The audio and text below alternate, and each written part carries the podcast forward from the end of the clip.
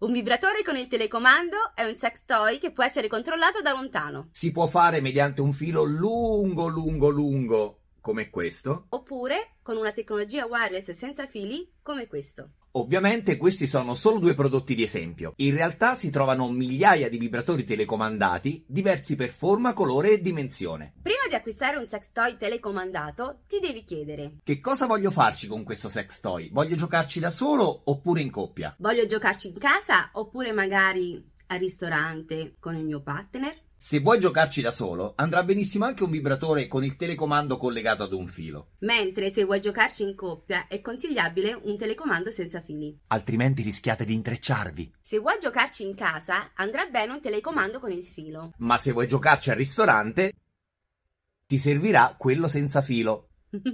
Un aspetto molto importante è quello di valutare anche se le batterie che stanno nel vibratore e nel telecomando possono essere le classiche batterie usa e getta oppure batterie ricaricabili. Chiaramente un vibratore con le pile classiche costerà meno di un vibratore con le pile ricaricabili. Ma considera bene anche l'aspetto negativo. Un vibratore con le pile classiche rischierà di lasciarti a piedi sul più bello e a quel punto sarai fregato. Mentre invece quello ricaricabile basterà collegarlo a un caricatore USB e ricominciare a giocarci all'infinito. Beh, proprio all'infinito no, perché anche le batterie al litio hanno comunque una durata limitata nel tempo, proprio come le batterie di un cellulare. Insomma, alla fine la cosa più importante è sempre quella di divertirsi. Ed usare un vibratore telecomandato è sempre un gioco divertente. Quindi compra quello che ti piace di più. Ricordati di essere felice, ma soprattutto Divertiti!